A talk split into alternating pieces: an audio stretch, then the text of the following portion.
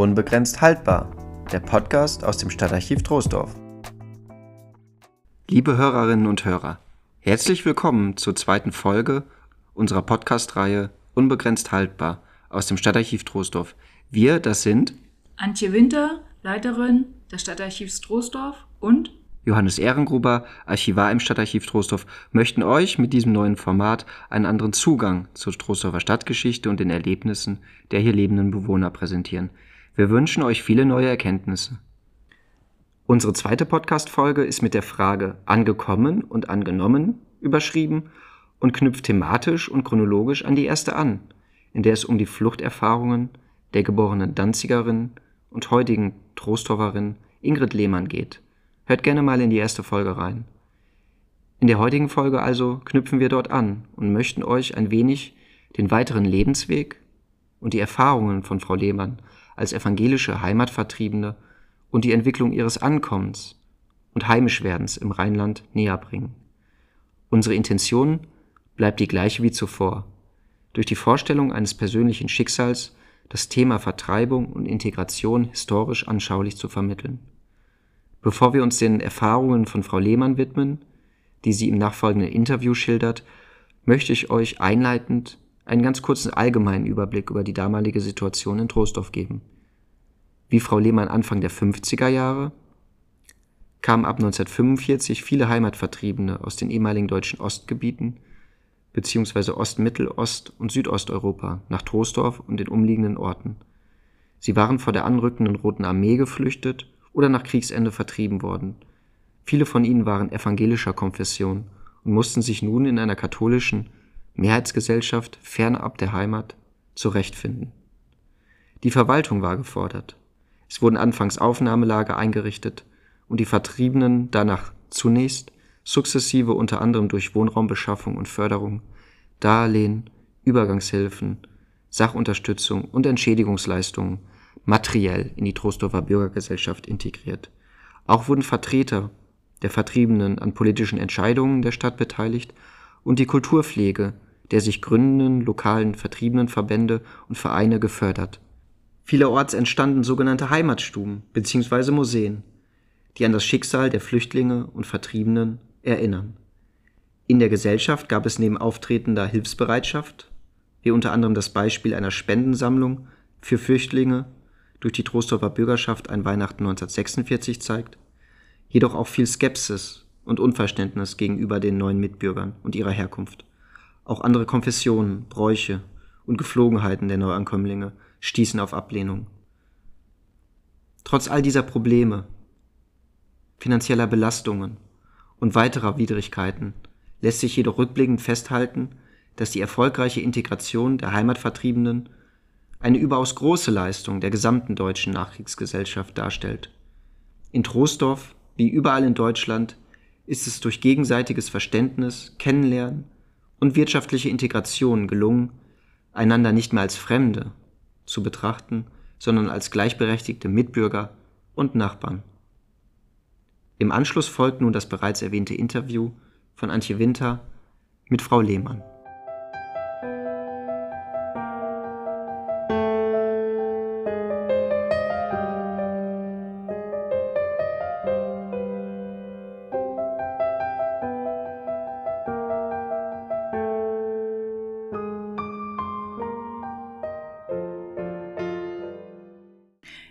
Lehmann, heute widmen wir uns Ihren Erfahrungen als Heimatvertriebene mit evangelischen Wurzeln.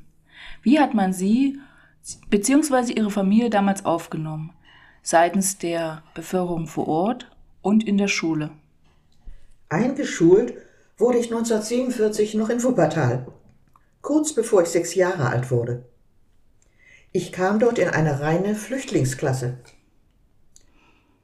Unsere junge Lehrerin war nicht ausgebildet und sie war überfordert mit einer Klasse, in der viele Kinder wesentlich älter als ich waren, die aber infolge des Krieges und langer Fluchtwege bisher noch keinen Schulunterricht gehabt hatten und die sehr vom Überlebenskampf geprägt waren. Als meine Klasse Ende des ersten Schuljahres immer noch nicht das ABC konnte, wendeten sich meine Eltern an den Schulrat, damit ich die Schule wechseln konnte. Ich kam dann in eine Klasse, in der Einheimische und Flüchtlinge gemeinsam in den Klassen saßen. In dieser anderen Grundschule und später im Gymnasium in Wuppertal war ich schnell integriert und fühlte mich in den Klassengemeinschaften wohl, keineswegs als Fremdling. Von den meisten Klassenkameraden hätte ich damals nicht genau sagen können, ob sie in Wuppertal geboren oder zugezogen waren. Problematisch wurde es erst wieder, als wir nach Siegler zogen. 1953 gab es weder in Siegler noch in Troisdorf ein Gymnasium. Es kam also nur das Mädchengymnasium in Siegburg für mich in Frage. Dorthin konnte ich mit der Kleinbahn, auch Rhabarberschlitten genannt, fahren. Diese Kleinbahn verband die Dörfer an der unteren Sieg über Troisdorf mit der Kreisstadt. Doch das Siegburger Gymnasium lehnte die Aufnahme ab, da die Obergrenze der Klassenstärke mit 50 Schülerinnen bereits erreicht war. Außerdem standen schon zwei weitere Mädchen auf der Warteliste. Nur aufgrund meines hervorragenden Zeugnisses und einem besonderen Empfehlungsschreiben der Direktorin des Wuppertaler Gymnasiums wurde ich schließlich doch als 53. in die Quarta, also in die siebte Klasse, aufgenommen. Ja, tatsächlich als 53. Denn gerechterweise wurden auch die beiden anderen Mädchen auf der Warteliste mit mir zusammen aufgenommen. Durch wen wurde Ihre Familie bei der Integration vorrangig unterstützt? Die Wohnungsabteilung der DAG stellte ihren Arbeitern und Angestellten Mietwohnungen zur Verfügung, so auch uns. Da mein Vater eine gute Arbeitsstelle gefunden hatte, war eine weitere Unterstützung von Behörden für uns nicht notwendig. Andere waren darauf angewiesen. Wir hatten oft Besuch von anderen Heimatvertriebenen oder von Verwandten aus der SBZ oder später DDR, manchmal Wochen oder sogar Monate lang. Eine Tante, die aus der DDR geflohen war und lange bei uns wohnte, habe ich bei jedem Monatsersten zur Post begleitet, weil Tante Gerda dort eine regelmäßige finanzielle Unterstützung abholte. Mussten Sie sich anpassen in der Schule oder später im Berufsleben? Und haben Sie manchmal auch Ihre eigentliche Herkunft als Heimatvertriebene sogar verleugnet? Ich bin nie auf den Gedanken gekommen, meine Herkunft aus Danzig zu verleugnen. Weshalb auch? Danzig war eine alte Hansestadt an der Ostsee und damals ein blühendes Kulturzentrum, in der meine Eltern sich wohlgefühlt hatten. Von Trostdorf dagegen sprach meine Mutter lange Zeit nur von Trostlosdorf. In Trostdorf, insbesondere auf dem Siegburger Gymnasium, habe ich mich nicht als Flüchtling gefühlt, wohl aber als Zugezogene. Ähnlich wie andere Mitschülerinnen, deren Eltern aus beruflichen Gründen aus Baden-Württemberg oder sogar der Schweiz zugezogen waren. Wurde Ihre Konfession, Sie sind evangelisch, zum Problem? Hatten Sie Kontakt zu anderen evangelischen Kindern aus Ihrer Schulklasse, die ebenfalls geflüchtet waren? In Siegler lebten wir etwas abgeschottet von der einheimischen Bevölkerung, für die wir als Zugezogene und als Evangelische doppelt fremd waren. Als meine Eltern 1953 nach Siegler zogen, hängten die katholischen Nachbarn am Karfreitag die große Wäsche auf die Leine, sägten und hämmerten laut in ihren Höfen. Anscheinend, weil sie gehört hatten, dass dies der höchste Feiertag bei den Protestanten sei. Einige Wochen später folgte Fronleichnam. Unserem Haus schräg gegenüber wurde ein Altar aufgebaut. Wie wurde meine Großmutter angestarrt, als sie mit einem Arm voll der schönsten Blumen aus unserem Garten hinüberging und half, den Altar mit kundiger Hand zu schmücken. Wohl munkelte jemand, ob man diese protestantischen Blumen überhaupt annehmen dürfe. Die meisten Menschen aber verstanden die Gäste, und von diesem Tag an öffneten sich die Türen einiger Nachbarhäuser. Als wir nach Siegler zogen, war ich bereits zwölf Jahre alt und fuhr täglich mit der Kleinbahn zur Schule nach Siegburg. In der Großgemeinde Siegler gab es noch keine evangelische Kirche. Zum Gottesdienst und zum Konfirmandenunterricht gingen wir nach Troisdorf. Da ist es nicht verwunderlich, dass ich in Siegler keine Spielgefährten oder Freundinnen suchte oder fand. Am Siegburger Gymnasium waren, ganz anders als auf den Dörfern, rund ein Drittel der Schülerinnen evangelisch. Ihre Eltern waren teilweise als Beamte oder Angestellte schon vor oder im Krieg nach Siegburg oder Troisdorf zugezogen. Es gab wegen unserer Konfession kaum Reibereien. Wir versuchten auch, die Unterschiede zu verstehen. Meine beiden besten Freundinnen waren katholisch und sind beide später ins Kloster gegangen. Als ich bei einer Freundin, die auf einem abgelegenen Bauernhof wohnte, eingeladen war, fühlte ich mich von der streng katholischen Familie beobachtet. Der Vater stellte mir viele Fragen. Dann aber wurde ich ausgesprochen wohlwollend aufgenommen. Ein Bruder meiner Freundin erklärte mir, dass ich die erste evangelische sei, die über die Schwelle dieses Hauses gegangen sei. Wurde in ihrer Schule, dem Siegburger Gymnasium, über den Krieg, die Flucht und die Vertriebenen intensiv gesprochen? Das ist ein Wunderpunkt. Ich kann mich nicht erinnern, dass wir über die Flucht und die Vertreibung nach 1945 intensiv im Unterricht gesprochen haben. Über den Krieg wurde erst in der Oberstufe gesprochen. Und auch erst nach einem besonderen Vorfall, den ich selber unbewusst ausgelöst hatte. Bei der Besprechung von Klassenarbeiten im Deutschunterricht war es üblich, dass der beste Aufsatz vorgelesen wurde. So las ich einmal vor, welch bewegende Begegnungen und Gespräche ich bei einem Aufenthalt in Frankreich erlebt hatte. In meinem Aufsatz berichtete ich von der Begegnung mit einer jüdischen Klavierlehrerin, deren Familie von den Deutschen umgebracht worden war die aber dennoch bereit war, sich mit mir zu unterhalten. Sie meinte beim Abschied, dass sie mir selber keine Schuld gäbe. Ich wäre ja noch ein Kleinkind gewesen. Uns selber auch durch den Tod meines Vaters und die Flucht gezeichnet worden. Dass wir aber beide gemeinsam uns für Frieden und Brüderlichkeit einsetzen wollten. Einige Klassenkameradinnen begehrten auf. Nicht die Deutschen, nicht Hitler hätte den Krieg angezettelt, sondern die anderen. Die Juden und die Polen wären schuld. Eine oder zwei Redesführerinnen hatten schnell andere hinter sich gebracht. Einige schwiegen. Keiner stand mir bei.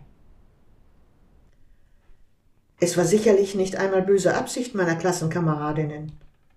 Sie wussten es nicht besser, weil dieses Thema weder in der Schule noch im Elternhaus angesprochen wurde oder einzelne Eltern selber mit diesem dunklen Kapitel ihre Schwierigkeiten hatten. Ich aber fühlte mich zu Unrecht ausgegrenzt und gemobbt. Ich hatte Angst, in die Schule zu gehen.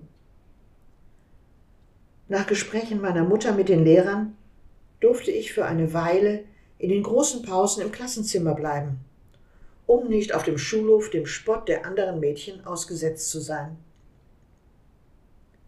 Wichtiger aber war, dass den Lehrern das Defizit auffiel und sie dann in fast allen Fächern plötzlich den Zweiten Weltkrieg und die Rolle Deutschlands thematisierten.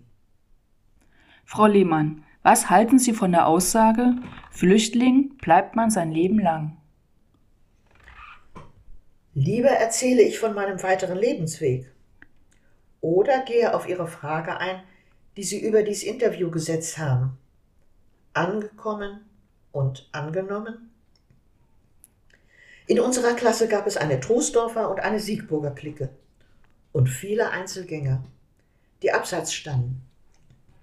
Ich denke, das hatte nicht viel mit der Rolle als Flüchtling oder gar einer Konfession zu tun. Wir kamen aus dem ganzen Siegkreis und hatten teils lange Anfahrtswege mit öffentlichen Verkehrsmitteln, so dass wir uns nachmittags nicht treffen konnten. Vor allem aber war unsere Klasse viel zu groß. Es gab dadurch viel Konkurrenzdruck und eine große Angst, sitzen zu bleiben. Im Abitur fielen noch mehrere Klassenkameradinnen durch. In unserer Klasse stand ich als eine der jüngsten, als ernstes und oft kränkliches Mädchen häufig etwas abseits der rheinischen Frohnaturen, die auch recht zickig sein konnten. Als Jugendliche habe ich in Troisdorf kaum Fuß gefasst. Aber im Studium, da bin ich dann richtig aufgeblüht und fühlte mich schnell in jeder Stadt heimisch.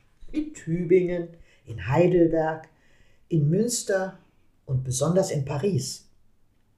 Ich habe mich in den jeweiligen evangelischen Studentengemeinden und in ihren Chören engagiert und dabei Freunde fürs Leben gewonnen. Erst zehn Jahre später, nach der Referendarzeit in Trier, kehrte ich dann nach Trusdorf zurück. Sie haben über dieses Interview die Frage hergestellt, angekommen und angenommen. Angekommen in Trostorf bin ich eigentlich erst nach meinem Studium. Es fing damit an, dass ich mich intensiver mit dem Werden dieser Stadt und ihrer sozialgeografischen Struktur in meiner Staatsexamensarbeit befasste. Nach meiner Referendarzeit in Trier bekam ich eine Stelle am kurz vorher gegründeten Sieglacher Gymnasium. In dieser Zeit heiratete ich auch. Meinen Mann habe ich in der evangelischen Kirchengemeinde von Trostorf kennengelernt. Er ist ebenfalls Zugezogener, der als DDR-Flüchtling noch später als ich ins Rheinland gekommen war. Manche Gewohnheiten und Bräuche haben wir hier kennen und schätzen gelernt, wie den Martinszug oder den Nikolaustag. Karneval ist uns dagegen fremd geblieben. Tja, mit Weiberfastnacht musste ich zu Beginn meiner Tätigkeit am Siegerer Gymnasium erst meine Erfahrung machen. Mit Rücksicht auf die Karnevalstage wollte ich in meiner Klasse eine Vokabelarbeit lieber ein paar Tage vorher schreiben lassen und wählte, hm, ausgerechnet, den Donnerstag vorher. Aber meine Klasse protestierte. Es sei doch Weiberfastnacht. Das verstand ich nicht. Wollte die Klasse mich veräppeln? Sollten denn die Frauen, ausgegrenzt vom eigentlichen Karnevalstreiben, alleine feiern? Nun, mit gutem Zureden wurde die Arbeit dennoch geschrieben. In der anschließenden Pause klärten mich im Lehrerzimmer einige Kollegen über Weiberfastnacht auf. Tja, ich habe mich dann bei meiner Klasse entschuldigt. Am Karnevalsdienstag habe ich dann mit den Schülerinnen ein fröhliches Klassenfest gefeiert und als Gouvernante verkleidet eifrig mitgetanzt. Durch unsere Kinder sind wir über Kindergarten und Schule weiter in das Troisdorfer Leben hineingewachsen. Als Kindergottesdiensthelferin in Oberla und Troisdorf, als Elternvertreter in der Grundschule und am Gymnasium Altenforst oder in der Musikschule. Sozial vernetzt bin ich auch durch mehrere Chöre. Mein Mann und ich fühlen uns nicht nur angekommen, sondern auch angenommen von den Menschen in Troisdorf. Nicht nur der Einheimische nimmt den Fremden, den Zugezogenen an. Wichtig erscheint mir eine zweite Bedeutung von annehmen, sein Schicksal annehmen. Wenn ein Mensch seine besonderen Lebensumstände, wie die Vertreibung aus der Heimat, annimmt, dann erkennt er auch die Chancen, die sich ihm in dem neuen Umfeld bieten. Wenn Alteingesessene und Zugezogene aufeinander zugehen, sich austauschen und sich so besser kennenlernen, dann können sie auch gemeinsam etwas bewirken. Auch mein Mann und ich haben uns gerne engagiert und Verantwortung übernommen.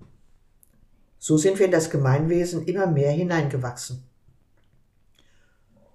Vor Corona haben mein Mann und ich viele Jahre lang gerne bei der katholischen Grundschule Schlossstraße als sogenannte Sprachfinken deutschen und ausländischen Kindern beim Lesen und Schreiben lernen geholfen.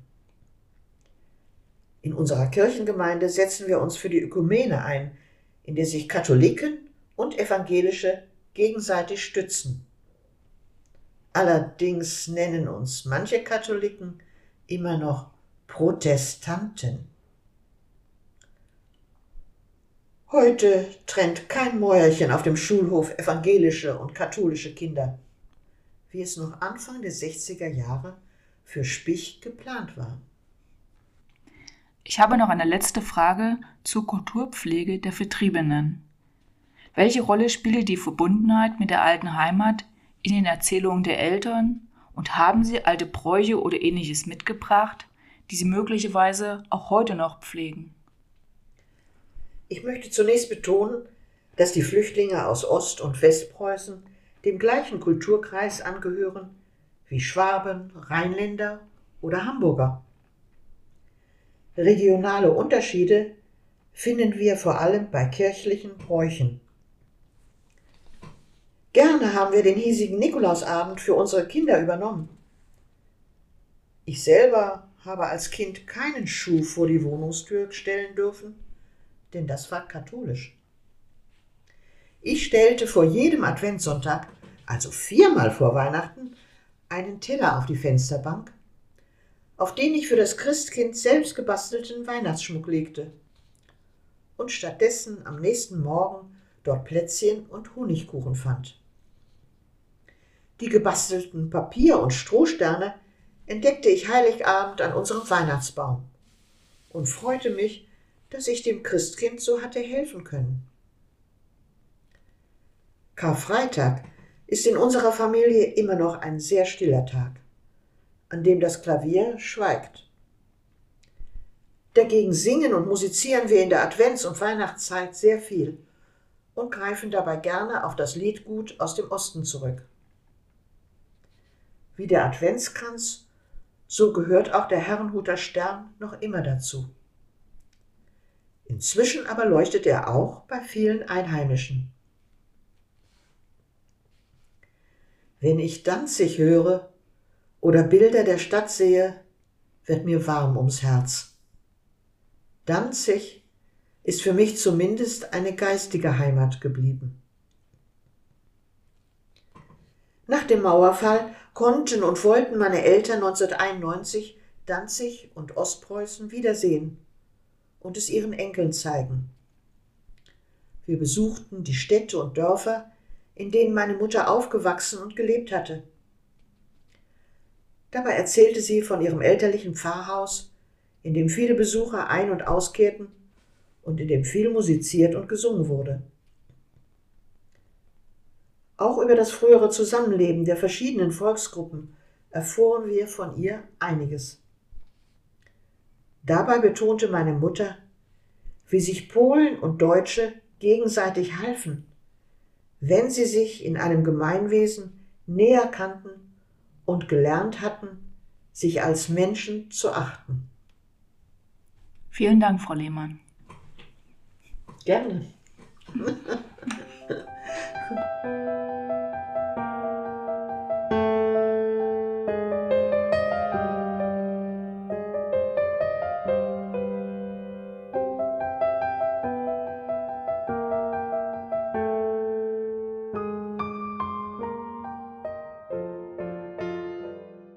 Im anschließenden, letzten Teil dieser Folge möchte euch Frau Lehmann zwei Auszüge aus einem von ihr verfassten regionalgeschichtlichen Aufsatz, der sich mit dem Zustrom von evangelischen Flüchtlingen und Vertriebenen nach dem Zweiten Weltkrieg beschäftigt, vortragen. Diese kurzen Auszüge sollen prägnant die anfänglichen Vorbehalte der hiesigen katholischen Mehrheitsgesellschaft gegenüber den evangelischen Heimatvertriebenen aufzeigen. In dem Trostorfer Jahresheft von 2018 habe ich über den Zustrom von evangelischen Flüchtlingen und Vertriebenen nach Troisdorf in der Zeit nach 1945 berichtet. Mit dem Titel Die evangelische Kirchengemeinde Troisdorf platzt aus den Nähten. Die Troisdorfer Gemeinde umfasste damals einen großen, überwiegend ländlichen Raum bis zum Rhein. Der einzige evangelische Pfarrer betreute Gemeindeglieder von Niederkassel im Westen bis Menden im Osten. Ich lese zwei Ausschnitte vor, um zu zeigen, wie viel Skepsis gerade den evangelischen Heimatvertriebenen von den katholischen Einheimischen entgegengebracht wurde. Stärker als im Ort Troisdorf, wo aufgrund der Industrialisierung schon vor dem Krieg 20 Prozent der Bevölkerung evangelisch war, wirkte sich der Zuzug von Evangelischen in den ländlichen Nachbarorten aus. Zu den 85 Evangelischen in der Kassel, das waren ein Prozent der Bevölkerung, kamen jetzt mit 747 Menschen fast zehnmal so viele evangelische Heimatvertriebene hinzu, die in Notunterkünften, Baracken und Gaststätten untergebracht wurden. Die neuen evangelischen Bürger erfuhren sicherlich von einigen Einheimischen Hilfe, stießen aber meistens auf heftige Ablehnung. Sie wurden doppelt als Fremde angesehen, als Polacken oder arme Ostflüchtlinge und außerdem als Protestanten.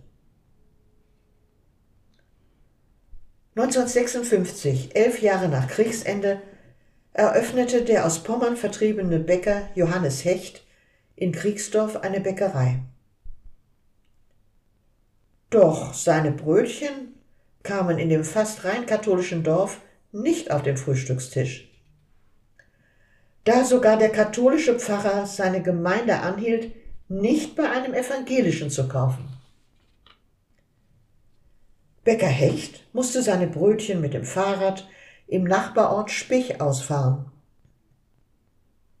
Geduld, Freundlichkeit und der gute Ruf der leckeren Kuchen bewirkten, dass der Bäcker zwei Jahre später, 1958, für das 50-jährige Jubiläum der Dorfkapelle St. Antonius Kuchen backen durfte. Anfang der 60er Jahre kaufte dann selbst der Pfarrer sein Brot bei Bäcker Hecht. Liebe Hörerinnen und Hörer, wir hoffen, euch hat die neue Folge gefallen und euer Interesse geweckt. Ihr könnt euch auf weitere neue Folgen freuen. Bleibt neugierig.